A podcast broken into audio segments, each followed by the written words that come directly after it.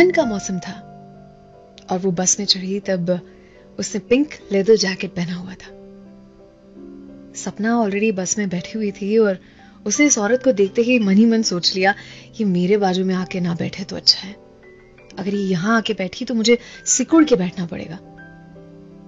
उस महिला ने वही सीट देखी और वो बाजू में जाके बैठी। अपनी ब्रांडेड ब्लैक कलर की हाई हील्स निकाल दी और पैर को फोल्ड करके बैठ गई।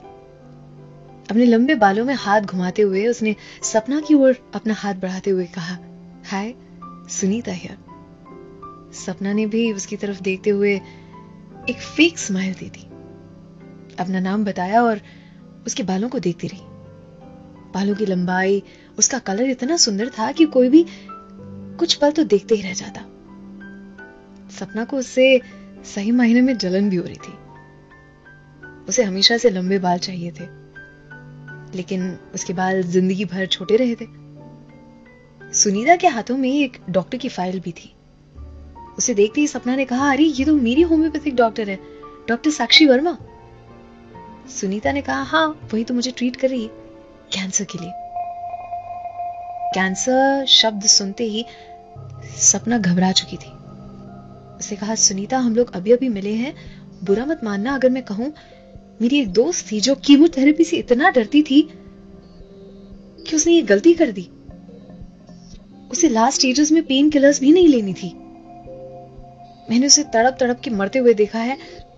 सुनीता तुरंत बोली, घबराओ मत, मैं दोनों ही कर रही हूँ साथ में होम्योपैथिक ट्रीटमेंट भी ले रही हूँ। सुनीता ने खुद बताया कि मुझे ब्रेस्ट कैंसर ट्यूमर इतना बड़ा था, पाँच महीने तक कीमोथेरेपी लेनी पड़ी उसे सुखाने के लिए। हिल स्टेशन पर चले गए थे हम लोग, जहाँ पे शुद्ध ताजी हवा थी। मेरे बच्चों ने भी मेरी बहुत मदद की। और फिर वो चले गया। ये सुनते ही सपना बहुत खुश हो गई। उसे कहा, वाह, वो बधाई देना चाहती थी, लेकिन उसे उसे सुनीता के चेहरे पर चिंता दिख रही थी। सुनीता ने अपने सीने पर हाथ रखा और कहा वो यहाँ था और चला गया। सपना ने देखा कि सुनीता ने एक महँगी सिल्क शर्ट पहन रखी थी। उसके शरीर की बनावट किसी भी खूबसूरत महिला की तरह थी। सपना ने कहा कि मुझे पता है कि तुम्हें बहुत दर्द, बहुत दुख हुआ होगा, लेकिन वो चला तो गया। सुनीता ने कहा कि वो मेरे ब्रेस्ट पे से चला गया। और तीन महीने पहले डॉक्टरों ने उसे मेरे दिमाग में से खोज निकाला। छह कोनों में है ऑपरेट कर पाना बहुत मुश्किल है। सुनते ही सन्नाटा छा चुका था। सिर्फ़ बाहर के वाहनों की आवाज़ें आ रही थी दोनों के बीच। सुनीता ने अपनी विग निकालते हुए अपना खाली सर सपना की ओर धरते हुए कहा, देखो ना कीमोथेरेपी का एक और राउंड खत्म हो चुका है। अब तो छोटे छोटे बाल भी आने लगे हैं। सपना का दिल बैठे जा रहा था। कुछ देर पहले उसे सुनीता के बालों से जलन हो रही थी। और अब उसी खाली सर पर छोटे छोटे बेजान जले हुए सफ़ेद बालों को आते हुए देखकर, उस जहरीली बंजर ज़मीन को देखकर उसे दुख हो रहा था। सुनीता ने बस की खिड़की के रिफ्लेक्शन में अपनी विग को एडजस्ट किया। अब बोलने लगी, मैं तीस की भी नहीं थी जब मेरे पति ने मुझे और मेरे बच्चों को छोड़ दिया।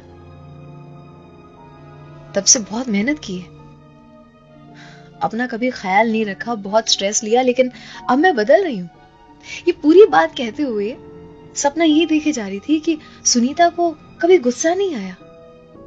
उसने कभी अपने आप को बेचारा नहीं कहा। सुनीता का स्टॉप नज़दीक था तो उसने अपनी हील्स पहनी। वो खड़ी हुई और सपना ने अपना हाथ लंबा दिया उसे हाथ मिलाने के लिए और सुनीता ने दोनों ही हाथ लंबा दिए उसे गले लगाने के लिए। दोनों ही जानते थे कि वो वो फिर कभी नहीं मिलेंगे। अर्थात, मेरी आँखों ने रंगे हाथों पकड़ा है तुम्हें बार बार मेरी आँखों ने रंगे हाथों पकड़ा है तुम्हें बार बार खुल के जीना तो चाहते हो, लेकिन घबराते हो हर बार। किसी खास चीज़ के लिए, किसी खास दिन के लिए, किसी भी चीज़ को संभाल के मत रखना। आज जिंदा है इससे बड़ा जश्न तो कोई हो ही नहीं सकता